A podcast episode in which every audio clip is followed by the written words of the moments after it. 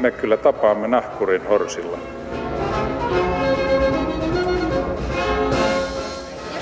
Mä sanoin, että minä juon nyt kahvia. Hyvät naiset ja herrat, arvon henkilöt ja ihmiset, tervetuloa maamme kirjani pariin. Pian nuorekas ja dynaaminen Suomineito täyttää sata vuotta ja siksi maamme älymystö kääntää katseensa ylpeänä menneisyyteen ja katsoo kuinka hyviä me ollaankaan oltu ja kuinka upea saavutus tämä raamatulliseen ikään edennyt tasavalta onkaan. Toisin meillä.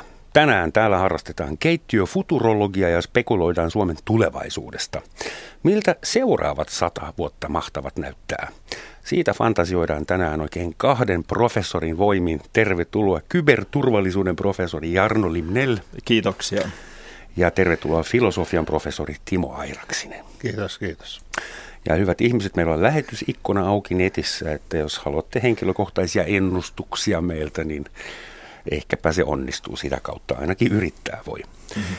Timo Airaksinen, sinä olet ollut tässä sarjassa vieraana jo ennen. Ja sen. Niin. takia aloitetaan Jarnosta, jos sopii. Se sopii, se sopii.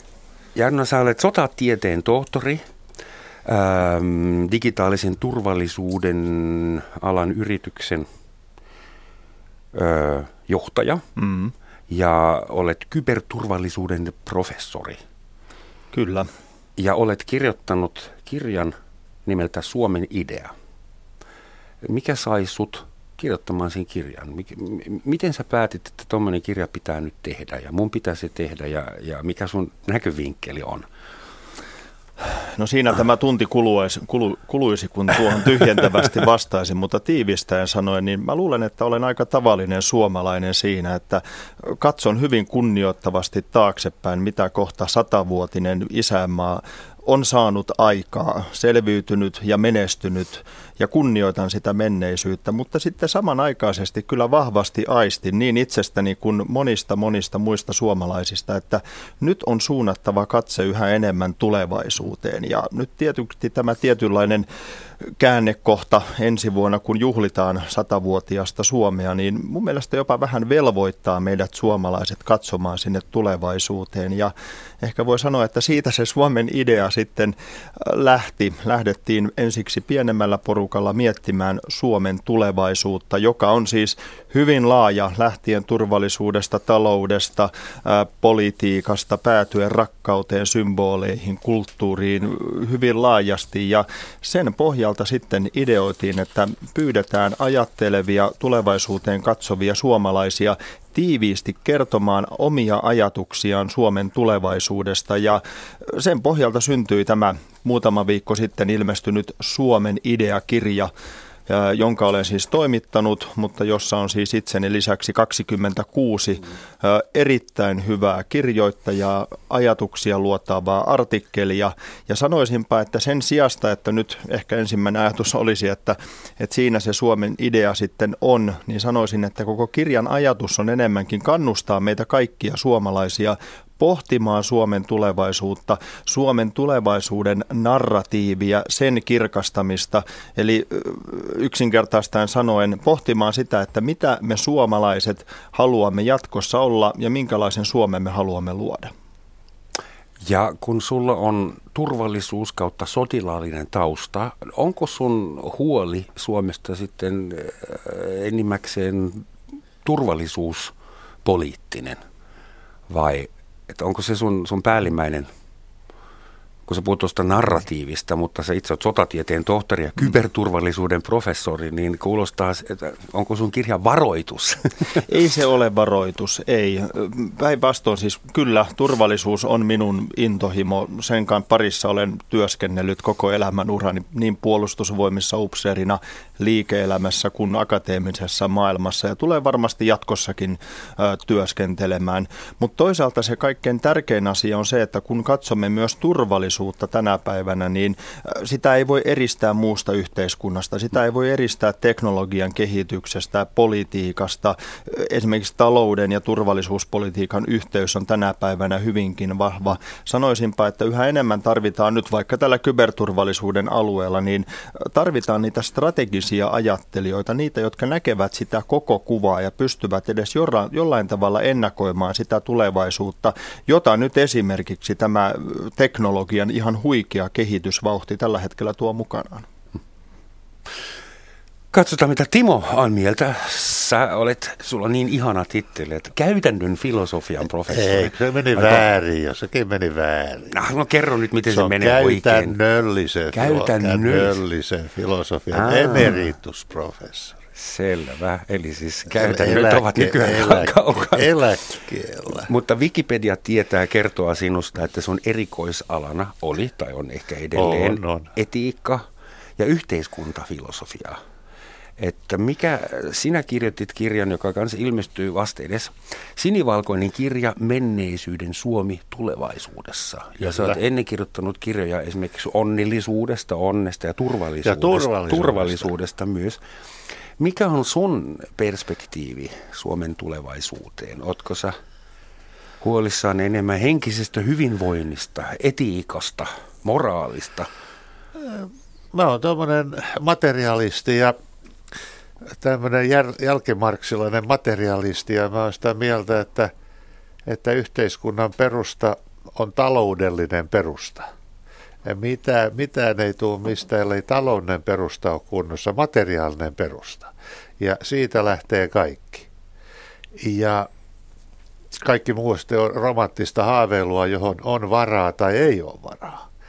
Ja toisaalta mä en ole mikään talousmies, siis mä en tarkoita sitä, että että, että mä antaisin talousohjeita. Niitähän on aivan liikaa talousohjeiden antajia ja niiden ohjeet on täysin ristiriitaisia joka tapauksessa. Mm, ja maksullisia. ja maksullisia. Ja niin kuin Vesa Kandiainen sanoi jos, jossakin, että taloustieteen professorita, kaikki vihaavat taloustieteilijöitä. No minä en vihaa taloustieteitä. Mutta joka tapauksessa materiaalinen perusta on tärkeä ja sehän Suomessa nyt pikkuhiljaa horjuu, kun me velkaannutaan ja velkaannutaan ja me, pitäisi saada Suomi nousuun niin kuin monella rintamalla yhtä aikaa lähtien tästä materiaalista perustasta ja, ja innovaatioista ja sitä kautta sitten hyvinvointivaltiosta ja kulttuurista ja, ja, ja turvallisuudesta. Että Toivon kirja on tämmöinen hyvinkin kattava esitys ja, ja mä oon yrittänyt myös perustella asioita.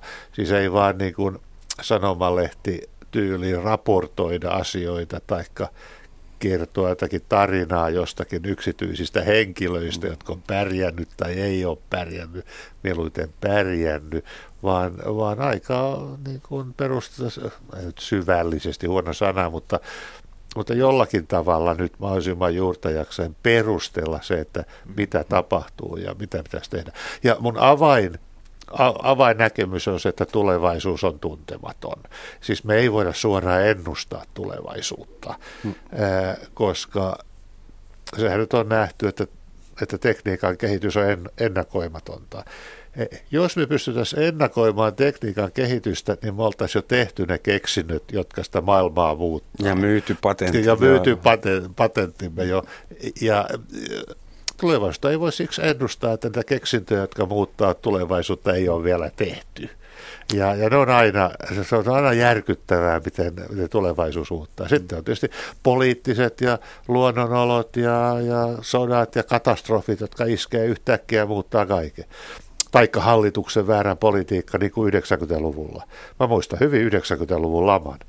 Se, se oli komeeta menoa, kun se hallitus ajoi Suomen konkurssi. Niin siis kyllä oikeastaan, kun kuuntelee tässä kollegaa, niin itse on miettinyt esimerkiksi viimeistä sataa vuotta taaksepäin. Ei tarvitse mennä yhtään edes kauemmaksi, niin ajatellaan vaikka ihan 20 vuoden ajan jaksoissa, niin maailma on jotakuinkin muuttunut joka kerta sellaisella tavalla ja voimalla, jota me ei olla kyetty kertaakaan aikaisemmin ennustamaan ja ymmärtämään. Ja kysymys kuuluu, että miksi seuraava 20 vuotta olisi sitten yhtään erilaisempi. Minä, Minä oikeastaan sanoisin ehkä jopa vielä suoremmin, että ainoa mitä me pystymme tulevaisuudesta varmuudella tietämään on se, että tulevaisuus yllättää meidät. Ja se vielä yllättää meidät yleensä tavalla, jota me ei kyetä etukäteen ennustamaan. Ja tähän varsinkin, kun nyt yhdistää, meillä kehitetään nyt vuonna 2016 voimakkaammin teknologiaa kuin koskaan ihmiskunnan historiassa aikaisemmin.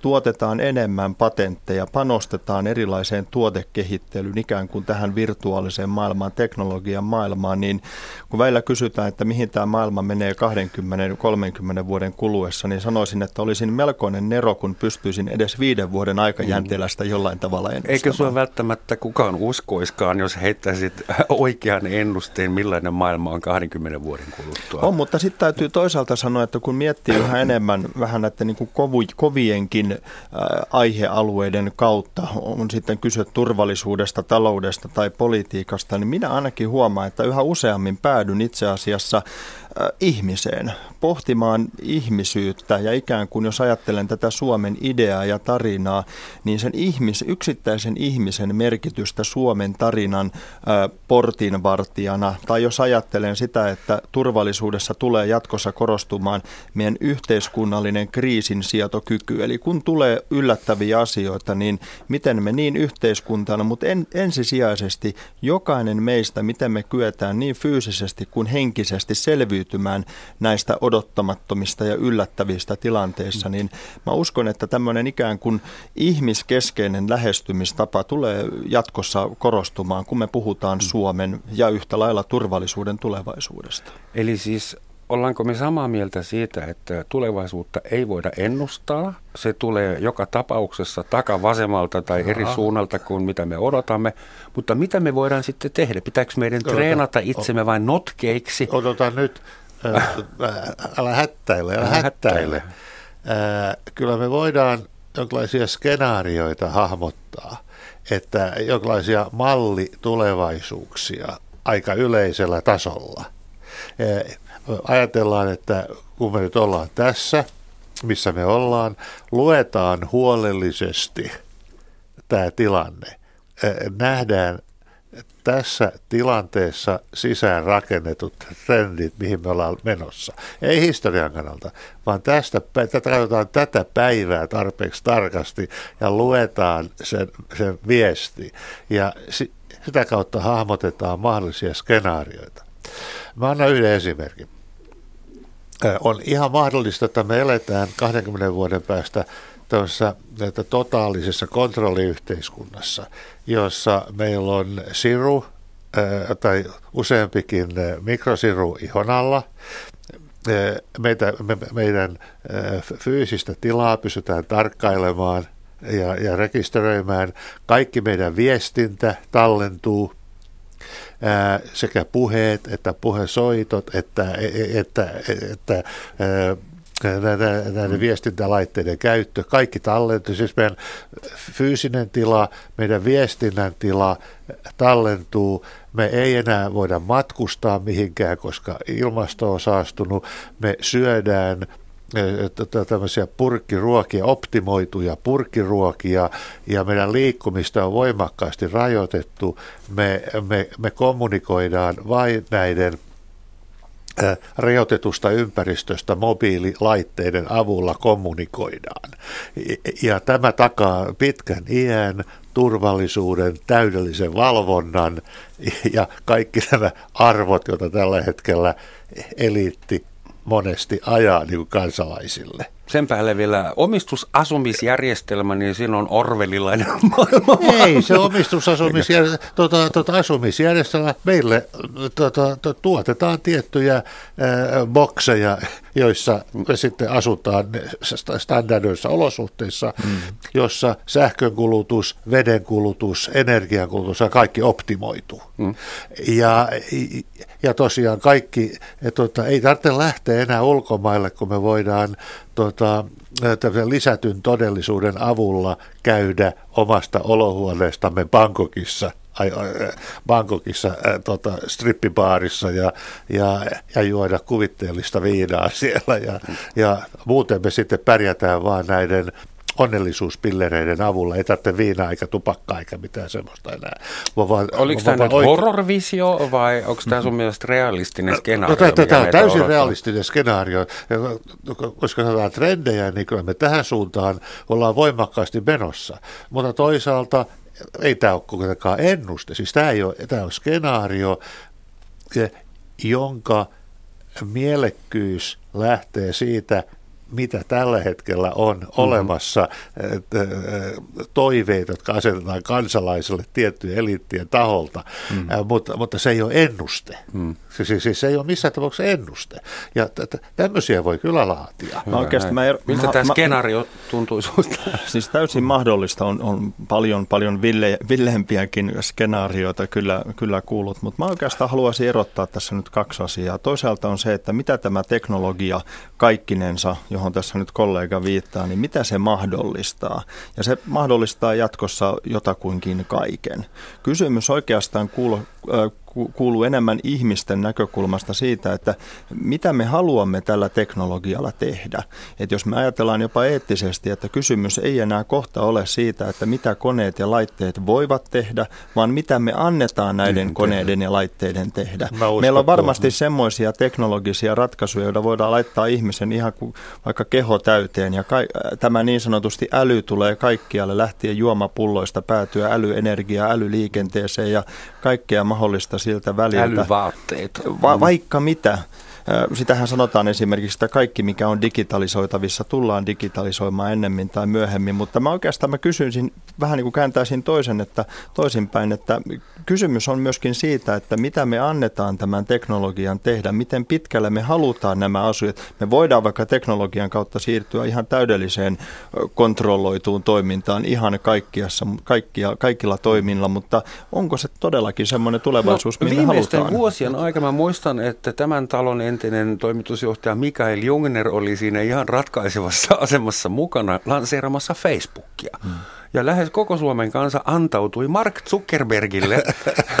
ja se oli musta hämmästyttävä, että emme mitään isoveliä tarvita, joka tulee valtion taholta, vaan ihmiset vapaaehtoisesti, ne haluaa, että meitä valvotaan. Ja, ja se oli musta yllättävä. Eikö suomalaisten pitänyt olla kriittisiä ja järpäisiä ja, ja, ja sulkeutuneita? Joo, että yhtäkkiä Suomi räjähtää ei siinä sosiaaliseen mediaan. Ei sitä paljon valinnanvaraa ole, koska amerikkalaiset, Amerikan turvallisuusvirasto joka tapauksessa kerää meidän metadaatat, haluttiin me sitä tai ei, tuota presidenttiä myöten. myöten. mutta se pointsi, niin jos ajatellaan nyt ei filosofisesti, vaan sosiologisesti, tekniikan sosiologian kannalta, niin meidän täytyy erottaa toisistaan te- teknologinen voluntarismi ja determinismi. Ja se voluntarismi on, mitä, mitä tässä kollega juuri edusti, se on voluntarismia, e, eli me voidaan päättää, mitä me tekniikalla teemme ja kieltäytyä tietyistä tekniikoista ja tekniikoiden käytöstä. Ja teknologinen determinismi on sitä, että, että teknologia määrää kulttuuria. Siis, siis teknologinen kulttuuri määrää loppua kulttuuria. Ja, ja esimerkiksi toi tota, Facebook on hyvä esimerkki siitä, kun Facebook tulee, ihmisillä ei ole, ole enää valinnanvaraa. Minä en ole Facebookissa, eikä mulla ole älypuhelinta. Ja mä tunnen pari muutakin tämmöistä tekniikan vasta, vastarannan kiiskeä, jotka ei ole vielä alistunut, mutta mä tiedän, että munkin täytyy ihan kohta ostaa älypuhelin, koska ilman sitä ei pärjää yhteiskunnassa. Sä et voi nähdä lapsen lapsia siis kyber välityksellä ilman älypuhelinta. Mä käyn, katsomassa, mä, mä käyn katsomassa niitä tuolla. Mä luulen, että yksi semmoinen muutos, muutos voi... Niin. Ja, ja yleensä sosiologit sanoo, en ole sosia... siis tutkijat sanoo, en ole teknologinen deterministi, ja sitten ne esittää teknologisen determinismin mukaisen teorian näistä asioista. Mm. Ja hyvä esimerkki on just Facebook. Millä siitä kieltäytyy? kun se tulee, se vie mukanaan vaikka kuinka vikisis. On äärimmäisen vaikea välttää sitä, että teknologia ei pyyhkä, siis pyyhkäise mukanaan kerta Kun puhelin keksittiin 150 vuotta sitten, ihmiset tuli peloissaan, että se tulee tuhoamaan yhteiskuntamme, kun mm. ihmiset voi puhua keskenään niin ilman, että ne on paikalla. Niin, tai jos minä mietin vaikka omia kolmea lapsia, niin, niin ei heillä ole älypuhelinkäsitettä. He, he puhuu puhelimesta. Se on ihan selvää, että sillä pääsee nettiin ja sillä pääsee sosiaaliseen puhu mediaan. puhelimessa, ne ei puhu enää puhelimessa. Ei, vaan se on niin kuin, se, niin kuin se älykäs, niin se on, se on niin kuin Joo, sama, se sama kuin se uusi norma, normaali tila niin sanotusti. Ja toisaalta tässä esimerkiksi juuri kirjoitan seuraavaa kirjaa kollegan kanssa. Meillä on erittäin mielenkiintoinen laaja tutkimusaineisto siitä, että miten suomalainen nuoriso, siis nyt puhutaan nuoremmista henkilöistä kuin me kolme tässä pöydän Selkeästi äärellä. nuoremmista Selkeästi nuoremmista, niin miten he näkee esimerkiksi Suomen turvallisuuden, Suomen uhkat, Suomen tulevaisuuden. Ja täytyy sanoa, että kun sitä materiaalia on tässä käynyt läpi, niin kyllä sitä taas tuntee itsensä varsin vanhaksi. Eli tarkoitan sillä sitä, että me ei olla kaukana myöskään siitä, pis, pis, siitä pisteestä, kun tämä nuorempi sukupolvi, millä ikinä nimellä heitä kutsutaankin, tulee tähän päättävään asemaan, tulee ikään kuin kaiken tämän yhteiskunnallisen toiminnan ja päätöksenteon keskiön, ja heidän näkemyksensä myöskin näihin asioihin, joista me nyt tässä yritämme viisaasti puhua ja ennakoida, niin heidän näkemys saattaakin olla sitten jo hyvin toisenlainen ja he hahmottaa maailman ihan eri tavalla, kun ajatellaan taas sitä, että ei meidän nuoruudessa internetissä oltu tai Facebookissa vaihdettu mielipiteitä tai muuta, mutta heille tämä ikään kuin virtuaalinen todellisuus, tämä digitaalinen maailma, se on ihan normaali se maailma siinä missä muuta. Ei sitä tarvitse edes erikseen painottaa. Tässä tuli muutama kommentti kuulijoilta, jos sopii, luen ne juhlavasti ääneen. Koneet ja laitteet voi myöskin tehdä maailman, de, maailmasta demokraattisin ihan oikeasti. Ilman ihmisen henkistä kehitystä se ei ole mahdollista. Sitten hallituskriittinen sanoo, että taidamme olla viimeisiä sukupolvia, jotka edes voivat kuvitella elävänsä vapaina. Aivokontrollit tulevat globaaleilta yrityksiltä ajan mittaan kuin henkinen Monsanto. Näin se on, juuri näin. Sitten kun maasta lähtee ulkomaille töihin hirveästi ihmisiä tilalle odotetaan, äh, otetaan halvempia, on Suomen idea kadota kansakuntana ja valtiona. Otetaan tuosta viimeisestä kiinni. Kuka, kuka on heti? se Suomen kansa, josta, jonka Saanko tulevaisuus... sanoa yhden Saat. asian tässä heti? Suomalaiset on erittäin haluttomia, hitaita lähtemään ulkomaille töihin. Meillä on hyvin pieni vuotoprosentti verrattuna johonkin Baltian maihin, joissa tämä on todellinen uhka, että siellä maa tyhjenee. Yrittäpä Virosta enää löytää rakennusmiestä. Niin, ne on kaikki Suomessa. Puola taas, Puola taas on niin suuri, Puola taas on niin suuri, että niillä on varaa lähettää ihmisiä pois, mutta Baltian maat on todella liemessä tämän maastapaon takia. Ja, ja englantilaisten Brexit hän suuntautuu tämmöisenä rasistisena hyökkäyksenä mm. juuri näitä näitä, eli näitä Baltia ja Puolan maita.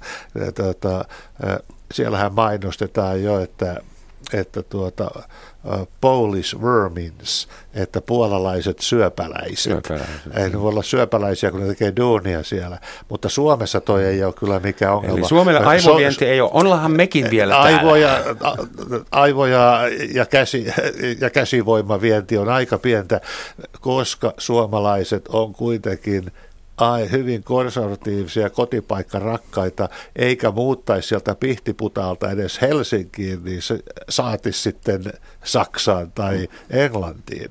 Että suomalaiset on kyllä niin kuin, suomalaiset on hirveän arkoja ja pelokkaita. Me arvostetaan, nyt tässäkin on puhuttu paljon turvallisuudesta, suomalaiset on liian turvallisuuden hakuisia meidät on kääritty kauan sitten jo pumpuliin ja siinä me halutaan pysyä ja siinä me köllötellään ja nukutaan ruususen unta koko porukka. No ennen kuin itse hyökään sun kimppuun, älä, älä, annan Jarnolle mahdollisuuden, että onko se totta, onko suomalaiset elänyt pumpuleissa, että onko se liian turvallisuushakuisia? Mun mielestä on hyvä se, että suomi, suomalaiset ovat turvallisuuden hakuisia. Jo ihan senkin takia, että ajatellaan viimeistä sataa vuotta, niin kyllähän meidän suomalaisuutta ja koko tämän isänmaan historiaa, niin turvallisuus vahvasti leimaa. Jo ihan se, että olemme joutuneet aseellisesti puolustamaan puolustamaan tämän maan itsenäisyyttä ja suvereniteettia useaan kertaan, joutuneet rakentamaan ja jälleen rakentamaan. Mutta kun puhutaan nyt tästä aivoviennistä, niin me helposti kyllä ikään kuin eletään liikaa tätä päivää, kun tässä nyt yritetään siihen tulevaisuuteen katsoa. Ja kyllä mun tulevaisuudessa yhä enemmän, niin me tehdään tietotyötä ja niin sanotusti tietotyön hiki virtaa ajasta ja paikasta riippumatta. Eli se, että lähdetään ikään kuin ulkomaille, niin tarkoittaako se edes jatkossa enää sitä, että meidän pitää fyysisesti jonnekin piilaaksoon lähteä, jotta me voidaan tehdä siellä asioita? Vai onko ihan mahdollista, että me tehdään niitä asioita fyysisesti paikasta riippumatta. Ja toisaalta nämä oli erittäin, kiitos, kiitos kuulijoille hyvistä kommenteista. Nämä on mun mielestä juuri niitä asioita, mitä joudun niin kuin itselleni vähän niin kuin toistamaan, että kun ajattelen tulevaisuutta ja nyt tietysti kun vahvasti työskentelen teknologian parissa, niin itse asiassa joudun ajattelemaan hyvin paljon ihan mahdottomilta tuntuvia ajatuksia. Ja kyllä mä oikeastaan haluaisin jopa kannustaa siihen itse kutakin meistä, että mietitään myös mitkä nyt ehkä nauraa naurattaa. Esimerkiksi tuossa oli juuri Newsweekissa oli mun mielestä mielenkiintoinen artikkeli, jossa ehdotettiin, että voisiko Yhdysvaltojen seuraavien presidentinvaalien ehdokkaana olla IBM Watson tekoäly koska se olisi paljon kovempi tekemään töitä, ei olisi altis lobbareille ja luultavasti ei seksiskandaaleitakaan. Aika tylsä kampanja varmaan tuli. Ja, ja, ja, ja että, että voisiko olla. Mm. Ja tässä vaiheessa ehkä vähän naurattaa, mutta voisiko jopa ajatella, että meillä istuisi tekoälyllä varustettuja robotteja meillä tuolla on... eduskunnassa muutaman vaalikauden päästä? Jarno, meillähän on jo nyt algoritmeja, jotka mm. sekunnin murto-osassa tekevät miljardibisnestä meidän puolesta, koska kukaan ihminen ei pysty myymään ja ostamaan niin nopeasti. Kyllä. Eli päätösvaltahan on jo ulkoistettu vaikka kuinka paljon. Miten niin, meidän puolesta. Ne, ne, tekee, ne tekee kauppaa niiden puolesta, jotka omistaa se algoritmi, ja me emme niitä omista. Algoritmi. Mutta me olemme kuitenkin mukana prosessissa uhriina tai uhreina, pelinappulana niin, tai, tai, tai mate, materiaana. Piensijoittaja on lähinnä uhrina siitä. Nyt arvon professorit, mä yritän nyt fokuseerata tämä homma keskelle. että kun puhutaan Suomen tulevaisuudesta, niin mm. Suomen kansa, se on semmoinen käsitys, joka nyt on tässäkin keskustelussa tullut sekä kuulijoilta että teidän suista. Mm. Ja mä nyt haluan tietää, että kuka se Suomen kansa on, josta puhutaan. Koska jos, jos pitäisi selittää kaverille Berliinissä, että missä jamassa Suomi tällä hetkellä on, niin mä sanoisin, että meillä on tällä hetkellä maaltapako, maahanmuutto, venäläiset trollaa, sitten meillä on luot, täysin epäluotettava mediamaailma, meillä on muuntohuumeita, homoavioliittoa, meillä on rasisteja, meillä on persuja, meillä on feministejä, meillä on muslimeja. Eli kuka on se Suomen kansa?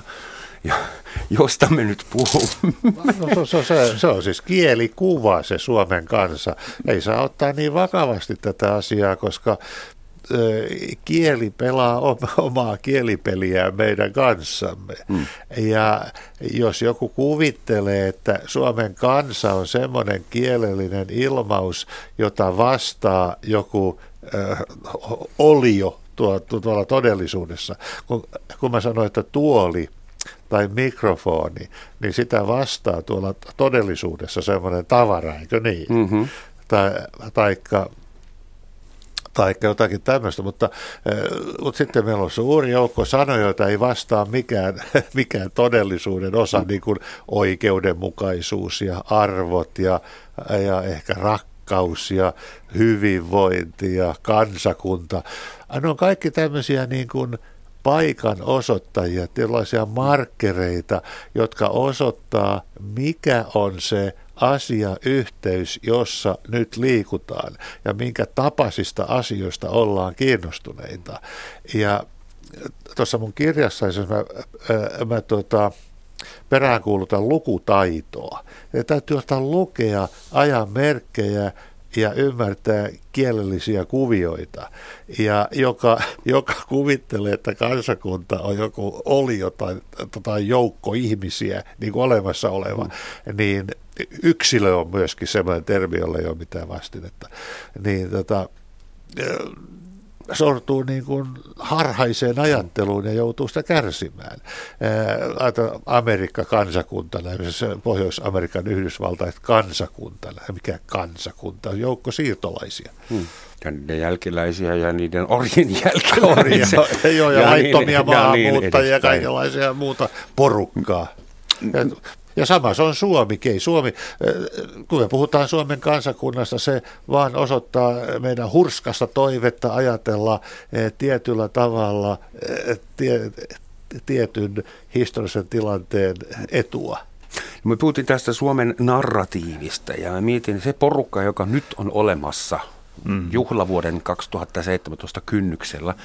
Se on ihan eri ihmismassa ja ne on ihan eri yksilöitä kuin sata vuotta sitten. Ja se narratiivi mm. tulee varmasti, parhaat suomalaiset syntyvät varmaan näillä hetkillä, as we speak, seuraavat sankarit. Että Miten se vaikuttaa? Siis mua kiinnostaa se, että tällä hetkellä sanotaan usein, että Suomen kansa on jakautunut tai peräti mm-hmm. pirstoutunut useampaan leirin. Ja äsken luettelinkin jotain pikku joo, vähemmistö joo, tai joo. enemmistöjä. Tuleeko teidän mielestä tämä niin kutsuttu Suomen kansa tilkkutäkki eheytymään, kasvamaan yhteen tulevaisuudessa uhkakuvien alla tai mahdollisuuksien parissa vai jatkuuko se kehitys – että eriydytään, niin kuin VRS on allergiahytti ja homohytti ja naisten hytti ja korjen hytti. Minä kun olen tämmöinen vahva konstruktivismin edustaja näin niin kuin tieteelliseltä näkökulmalta, niin minä uskon kyllä erittäin vahvasti siihen, että tulevaisuus tulee olemaan sellainen, millaiseksi me sen luomme. Ja se on hyvin pitkälti myöskin tämän meidän Aika kirjan... Salomoninen ennuste. Siis sinällään, mutta siis se on tämän, tämän myöskin kirjan, kirjan ajatus, aivan niin kuin tässä hyvin äsken keskusteltiin, että äh, mitä suomalaisuus on tulevaisuudessa, mikä on se mielikuva suomalaisesta kansakunnasta, mihin, mihin tämä maa on ylipäätänsä mene, menossa, niin äh, nämä on mielestäni tärkeitä asioita ja kun ymmärretään, että nämä ei ole mitään kiveen hakattuja asioita, jotka säilyvät samanlaisina, vaan päinvastoin puhumattakaan vielä, kun nämä nuoremmat sukupolvet tuosta vähän vanhenee, niin uskoisin, että heidän narratiivinsa, heidän ajatuksensa Suomen tulevaisuudesta, suomalaisuudesta on hyvinkin erilainen, mutta kun ehkä meillä. Mutta sitten samanaikaisesti kyllä mä itse uskon vahvasti ja peräänkuulutan sitä, että kyllä meillä pitää tietynlainen kansallinen pohdinta omasta tulevaisuuden narratiivista myöskin olla. Siis mitkä on esimerkiksi ne tietyt suomalaisuuden periaatteet, joita me halutaan tähän mielikuvaan suomalainen kansakunta jatkossa liittää? Onko se esimerkiksi se, että pyritään tekemään kansasta mahdollisimman ja suomalaisista mahdollisimman yhtenäinen vai haluammeko tämmöisen pirstoutuneemman yhteiskunnan niin kuin tällä hetkellä on, on tilanne? Mikä on se suunta, mihin me mennään? Ja esimerkiksi tuossa kirjassa niin professori Alfred kirjoittaa mm. erittäin hyvin siitä, että miten hän näkee tulevaisuuden yhä enemmän suomalaisuudessa tämmöisenä niin kuin sekä että yhteiskuntana tämmöisen joko tai yhteiskunnan sijasta. Mm, vähän niin kuin Sveitsi, yhtä aikaa hirmu vanhoillinen ja huippumoderni. Ei, mutta siis tarkoitan nyt yksinkertaisemmillaan sitä, että voidaanko me esimerkiksi sanoa, että ää, ää, Suoma, Suomi on, on jatkossa länsimainen demokratia asetetaan selkeä paikka. Ja me haluamme jatkossa, jatkossa kuulua niihin länsimaisiin demokraattisiin arvoyhteisöihin ja yhteisöihin, jotka me koemme tärkeäksi. Ikään kuin paalutetaan tällaiset tietynlaiset periaatteet ja todetaan, että tämä on se Suomen suunta, mihin me jatkossa mennään. Tämä on osa sitä meidän mm. tulevaisuuden narratiivia. Ja kyllä sitten tietysti myöskin turvallisuuden näkökulmassa, kun me elämme informaatio-tietoyhteiskunnan keskellä, meihin vaikutetaan tahallisesti ja tahattomasti koko aika yhä enemmän erilaisten informaatio- ja viestintäkanavien kautta, niin kyllä minä sanon, että tässä informaatiokanavien keskipisteenä, kun itse kukin me olemme, niin kansallisen tarinan kirkastamisella on kyllä tärkeä merkitys.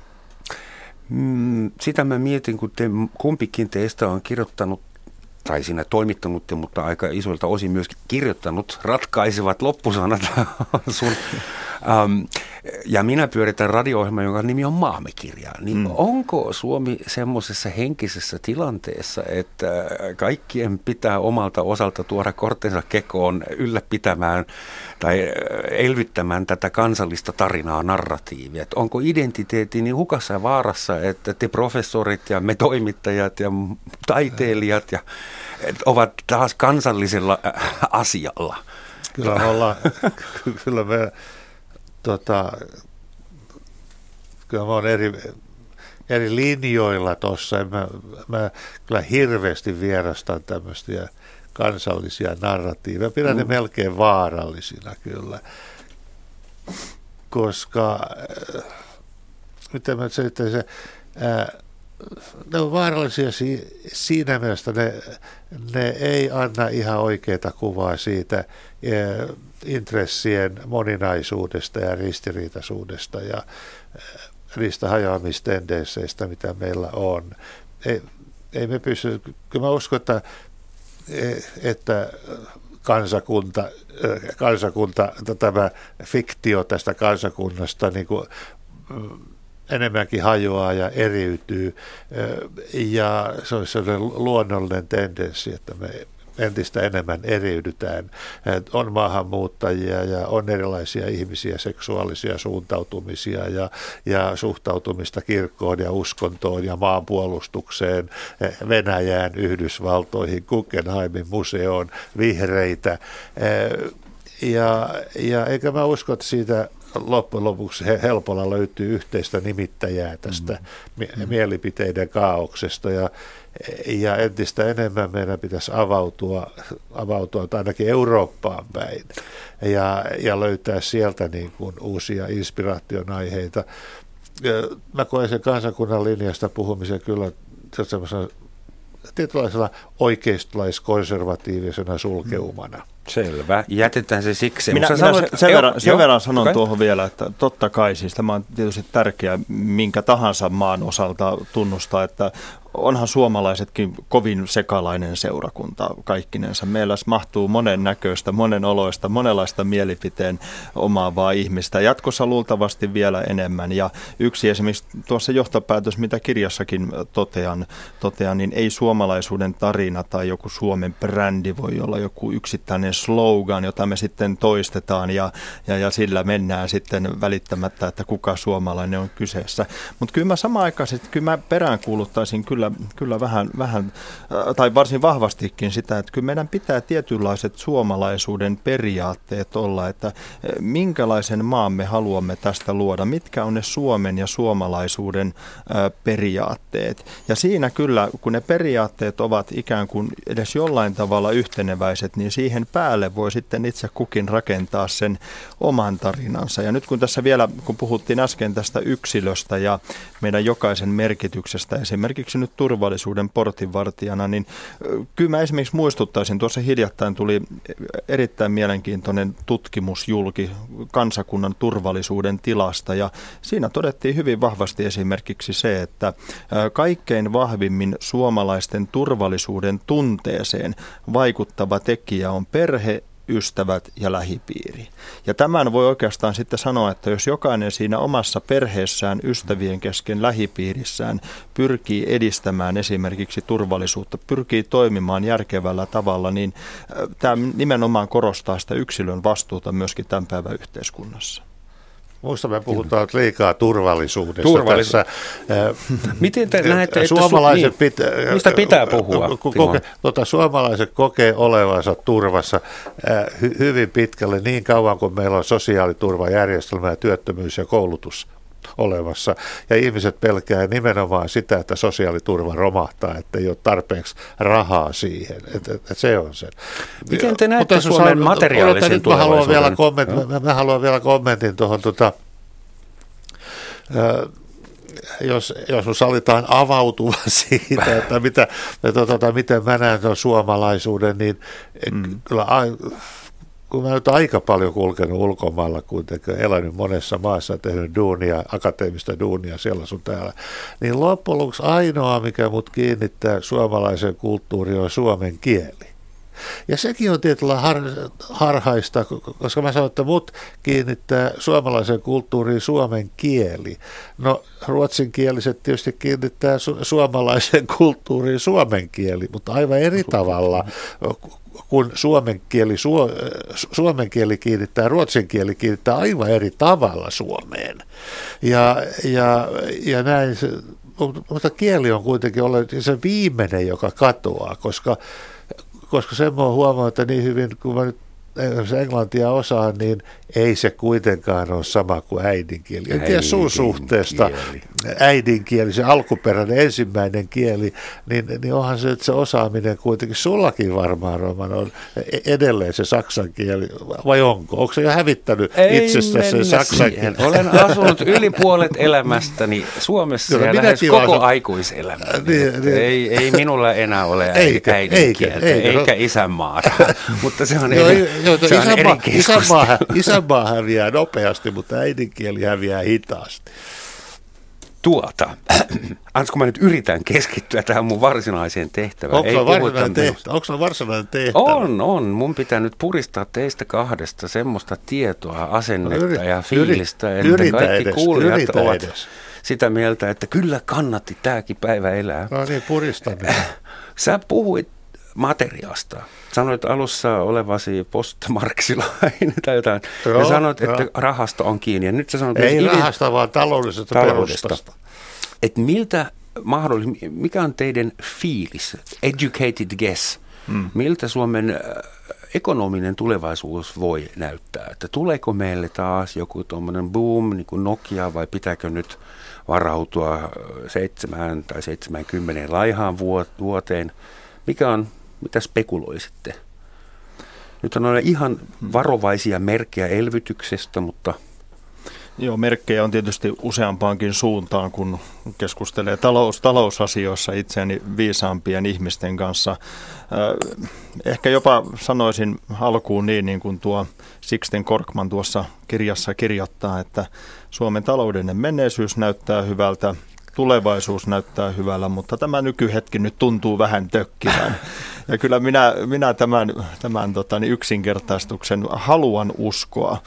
Ja toisaalta kun katsoo tätä nyt digitalisoituvaa maailmaa, teknologian osaamisen painotta, painot, painotettavuutta, tai jos ajattelen turvallisuusalaa, niin yhä enemmän kysytään esimerkiksi juuri niiden luotettavien toimittajien, yritysten perään maailmalla, niin kyllä minä näen, että näiden ratkaisujen kautta meillä Suomella on positiivinen tulevaisuus. Ja minä kyllä uskon parempaan taloudelliseen, palo, taloudelliseen tulevaisuuteen kuin mitä tällä hetkellä on. Tietyllä tavalla vähän pakkokin, kun on yrityselämässä, suomalaisessa yrityksessä myöskin ä, työskentelen. Ja samanaikaisesti niin välillä tuntuu, että kaikkein pessimistisimpiä ja kriittisimpiä me suomalaiset olemme itse meitä Suomea ja suomalaisia innovaatioita kohtaan. Ja kyllä minä tällä hetkellä, kun vahvasti tuolla yrityskentässä toimin ja erilaisissa startupeissa ynnä muissa mukana, niin sanoisin, että kyllä meillä semmoista hyvää pohi, pöhinää on. Mutta millä alalla sitten tulee olemaan ne läpimurrot, mistä tulee ne menestystarinat, niin se jää nyt lähivuosien nähtäväksi. Mutta minulla on kyllä usko tulevaisuuteen tässä mielessä. Hyvä. No sitten kun meidän materiaalinen tulevaisuus näyttää positiiviselta, niin meillä on myös varaa kehittyä henkisesti. Niin, tämä on se marksilainen linja just. niin täytyy muistaa se, että positiivisuus ja negatiivisuus on itsensä toteuttavia ennusteita, niin me usein ajatellaan. Että jos me ollaan optimistisia, niin sen optimismin voimalla kaikki menee paremmin. Ja jos me ollaan pessimistisiä, niin se pessimistinen ennuste, asenne itsessään on jo haittatekijä, joka estää paremman maailman syntymistä. Joten meidän meidän optimistiset ja pessimistiset asenteet on vähän tämmöisiä ikään kuin instrumentteja, joilla me yritetään päästä eteenpäin elämässä ne, ne, ne on tämmöisiä niin kuin... Onko sun mielestä sitten parempi olla vähän sinisilmäinen ja naivi ja optimisti, kuin olla vainoharhainen? Joo, joo siis sitähän ja... mä sanoin justi, että, että, että jos haluaa menestyä, on parempi olla optimisti, koska optimistilla on suuremmat mahdollisuudet menestyä juuri optimisti, optimistinsa takia. Mutta jos ajattelee tuota, realistisesti niin, kuin todellisuutta astuu niin kuin tästä oravan pyörästä ulos, niin kuin filosofian tehtävä oikeastaan olisi, eikä olla tekemisissä firmoja ja bisneksen ja, ja, ja menestyshurmion valtaavien nuorten kanssa, vastua yle, ulos ja kylmän rauhallisesti silmäillä, niin kuin mistä olikaan kysymys, niin Suomen kyllä Suomessa on aika paljon kipupisteitä ja ongelmia tänään juuri. Mm. tulevaisuudesta ei voi sanoa mitään, menneisyys ei merkitse enää mitään. Tällä hetkellä kyllä, en, en tiedä onko meillä, velanotto kasvaa ja velanotto kasvaa ja, ja ja innovaatiot, innovaatioita ehkä ei on, mutta oikein kaupaksi ei tahdo mennä. Suomikuva on maailmalla aika heikko, yliopistoja ajetaan alas, vaikka koulutusta pitäisi lisätä ja, ja maata yritetään pitää asuttuna, vaikka kaikki haluaisi Helsinkiin. turvallisuudesta. Meillä on hirveän turvallista, vaikka kaikki tietää, että on turvatonta. Terveydenhuoltojärjestelmä on luhistumassa. Älä unohda eläkepommi. No, e, minä olen eläkeläinen, mun pommi on hyvissä käsissä. Ja, ja, ja vanhustenhoito on huonossa jamassa oppilaat pelkästään haistattelee opettajille. Timo, Timo, Timo, ei, ei millään emme, pahalla, emme, mutta kulttuuripessimismi on maailman toiseksi vanhin harrastus. Minä, okay. minä katson asiaa vain ihan ulkopuolta käsin ja myönnän, että kyllä, jos sä haluat, niin mm. kyllä sä saat multa myönteisen siis kuvan se on, ilma, se on, ilma, se on, hei, hyvät, hyvät herrat, se on, se on ilman muuta selvää, että meillä on kipupisteitä ja niistä kyllä kirjoitetaan ja puhutaan ja manataan ihan tarpeeksi. Ei puhuta tarpeeksi. Kyllä ei, minun mielestäni ihan liikaakin puhumaan. Enemmän minä kyllä perään peräänkuulutan nyt oikeasti myös semmoista niin kuin uskoa siihen tulevaisuuteen. Ja oikeastaan kaikki nämä, mitä me tässä keskustellaan, niin minun mielestä se vaan kuvaa sen tärkeyttä, että meillä pitää olla joku ajatus siitä, että mikä on se Suomen tulevaisuuden idea.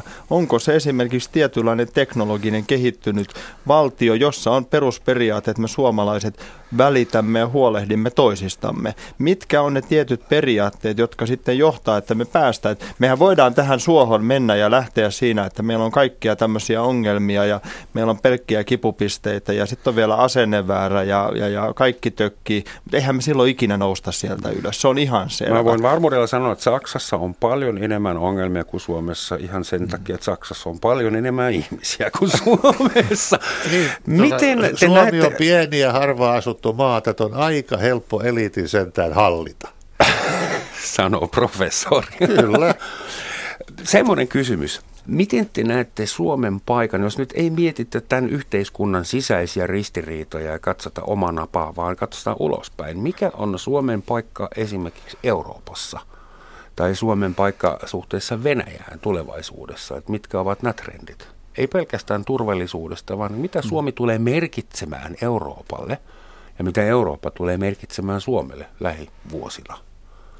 No Suomi tulee kyllä merkitsemään Euroopalle jonkinlaista demokraattista, demokraattista vakautta ja järkevää päätöksentekoa ja su- suunnittelua verrattuna esimerkiksi näihin entisiin Itä-Euroopan maihin, Unkareihin ja, ja, ja Tsekkiin ja, ja Slovak, Slovakiaan, jotka on niin häiriötekijöitä, tai sitten semmoisiin köyhi, todella köyhiä kuriin maihin kuin Romania ja Bulgaaria esimerkiksi. Eli hetkinen, tuleeko Suomesta Itä-Euroopan maiden loistoesimerkki vai? Ei, se, on, se on erittäin, erittäin kyyninen kysymys, kyllä. Niin. Ei, vaan kyllä, kyllä suomalaisten täytyy pystyä niin kuin samaistumaan Skandinaavian maihin ja, ja skandinaaviseen kulttuuriin ja pysyä niin kuin, tässä demokratiakehityksen ja demokratian vakauden eturintamassa, eikä missään tapauksessa samaistua tota, näihin entisiin Itä-Euroopan maihin. Baltian maat on nyt vähän valoisampi, ehkä Viro, Viro kärjessä on va- valoisampi tapaus, mutta siellä on kyllä mä justiin tein pitkän automatkan, näettiin nuo Itäblokin, entiset Itäblokin maan läpi. Ja kyllä se on aika hurjaa siellä. Isot kaupungit on komeita, mutta kyllä maaseutu on niin takapajuinen ja niin kaukana. Eihän ne olisi kunnolla rahataloudessa vielä siellä mukana, että no, nouseeko ne koskaan minkäänlaiselle eurooppalaiselle demokraattiselle hyvinvointitasolle. Ja siellä poliittisen kipuilun kyllä hyvin ymmärtää, käy katsomassa, että mistä siellä on kysymys. Mm. Joten Suomi kyllä pitäisi sijoittaa itsensä niin, niin kuin demokratian eturintamaan mm. niin, ja liberaalin, edistyksellisen, modernin demokratian eturintamaan. Eli sä näet Suomen jossain esimerkkifunktiossa. Niin, että suomalaisilla on siinä maalla, on siihen, niin, että suomalaisilla on mahdollisuus siihen, koska, koska nämä asiat on semmoista, että Suomessa on aika hyvässä kunnossa su, sukupuolten tasa-arvo esimerkiksi. Hienoa, että me päästään nyt jo tähän niin positiivisempaan puoleen. Minä, minä tässä ty- tyytyväisenä, tyytyväisenä kuuntelen. Siis, kun puhutaan politiikasta, kun puhutaan turvallisuuspolitiikasta, kun puhutaan maailman tulevaisuudesta, niin joukkuepeliähän tämä on ihan kasvavissa määrin, sekä kansallisesti että e-, e-, erityisesti kansainvälisesti. Ja siinä pidän kyllä tär- tärkeänä sen, että Suomi myöskin selkeästi määrittää sen oman ryhmänsä, sen ikään kuin oman joukkueen, jonka riveissä me jatkossa pelaamme. Hmm. Ja minun ajatuksissani Suomi on ö, länsimainen demokratia, kuuluu läntiseen arvoyhteisöön ja siihen, sitä ilmentäviin järjestöihin. Suomi tunnetaan myöskin maailmalla luotettavana hmm. kumppanina, joka tunnetaan myöskin korkean ö, osaamisen maana. Ja toki, niin kuin tuossa kirjassa, totta kai kun puhumme Suomen turvallisuuden tulevaisuudesta ja Suomen tulevaisuudesta ylipäätänsä, niin kyllä yksi keskeinen osa sitä on edelleen esimerkiksi Venäjä, jota tällä hetkellä leimaa arvaamattomuus. Ja sehän tästä tekee tällä hetkellä, tällä hetkellä tekee sen, sen tilanteen luultavasti myös tulevaisuudessa, että on hyvin vaikea tietää, mitä Venäjä tekee ensi viikolla. Sen on taas viime vuodet näyttänyt, mutta kyllä minä tässä olen vahvasti presidentin linjoilla niin sanotusti, kun hän tänä aamuna piti mielestäni erittäin hyvän puheen tuolla maanpuolustuskurssien avajaisissa, jossa hän toi tietyt ää, faktat pöytään turvallisuuden nykytilan ja tulevaisuuden osalta, esimerkiksi tilannekuvan merkityksen, se, että jatkuvasti kehitetään toimivaltuuksia, omia kykyjä, yhteiskunnallista kriisivalmiutta, mutta sitten toisaalta hän hyvin, hyvin selkeästi linjasi se, että, että diplomatian linja on myöskin hänen linjansa ja Venäjää ei saa eristää, vaan dialogia pitää jatkossakin käydä. Kuinka kaukana tai lähellä Suomi on sun mielestä ja aamun, aamun kuulemasi perusteella mm. NATO-jäsenyyttä? tekisi oikeastaan mieli vastata samalla lailla kuin presidentti tässä hyvässä puheessaan totesi, että tätä keskustelua käyvät monesti nämä ääripäät. Ja hän vielä taisi, jos nyt ulkoa muistan oikein, niin sanoi ihan suoraan, että, että keskustelijat, jotka haluavat nyt ja heti NATOon ja sitten toiset, jotka eivät halua NATOon ikinä. Ja tietyllä tavalla, kun tätä turvallisuuspoliittista keskustelua on nyt yli 20 vuotta Suomessa seurannut, niin äh, aika samoilla asioilla, samoilla argumenteilla tässä edelleen, edelleen äh, liikutaan. Mutta tosiasia näyttää edelleen kuitenkin olevan sen, että äh, niin kauan kun selkeä enemmistö Suomen kansalaisista ei tue maamme NATO-jäsenyyttä, niin myöskään poliitikoilla ei ole halua sitä eteenpäin viedä. Suomi haluaa liittyä NATOon, mutta Suomen kansa ei tahdo sitä. niin, kansan mielipide. Meidän pitäisi ennen kaikkea varoa populismia nykyään. Populismi on se suurin vaara, mikä, mikä, mitä valtioita ja kansakuntia uhkaa tällä hetkellä. Ja tuossa koko NATO-keskustelussa on tiettyä populistista sävyä. Ja tuon populismin ongelma on se, että – että kansalaismielipide on ohjattavissa hirveän pitkälle lehdistön ja erilaisten valehtelukampanjoiden ja harhautuskampanjoiden avulla. Ja, ja mä, se, mistä mä todella olen huolestunut, on populismin leviäminen Euroopassa. Mun mielestä olen myös huolestunut siitä, mutta olen vähän itse, itsekriittinen, koska mun mielestä populismisana sillä tarkoitetaan nykyään rasismia ja aborttivastaisuutta. Kyllä se on aika vasta... hyvä, kyllä se on aika... No, Kaikki poliitikot ovat populisteja, Ei. koska ne kampanjoivat ja haluavat, että joku äänestää heitä. Po- poliitikot on populisteja niin pitkälle, kun ne ostaa ääniä lupaamalla velkavetosia palveluita ihmisille, joita ei ole kuitenkaan varaa, varaa järjestää. Mm. Se on äänten ostamiskampanja kampanjat, se on kaikissa puolueissa populistista, mutta sanotaan sitten on niin kuin ydinpopulistisia puolueita.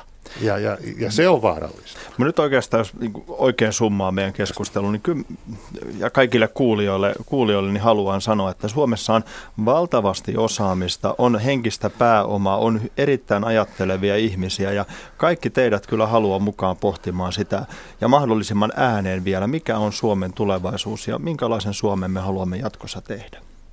Kiitoksia professorit Jarno Limnell ja Timo Airaksen ja siinä kuulit Suomen kansa, että meillä on asiat hyvin.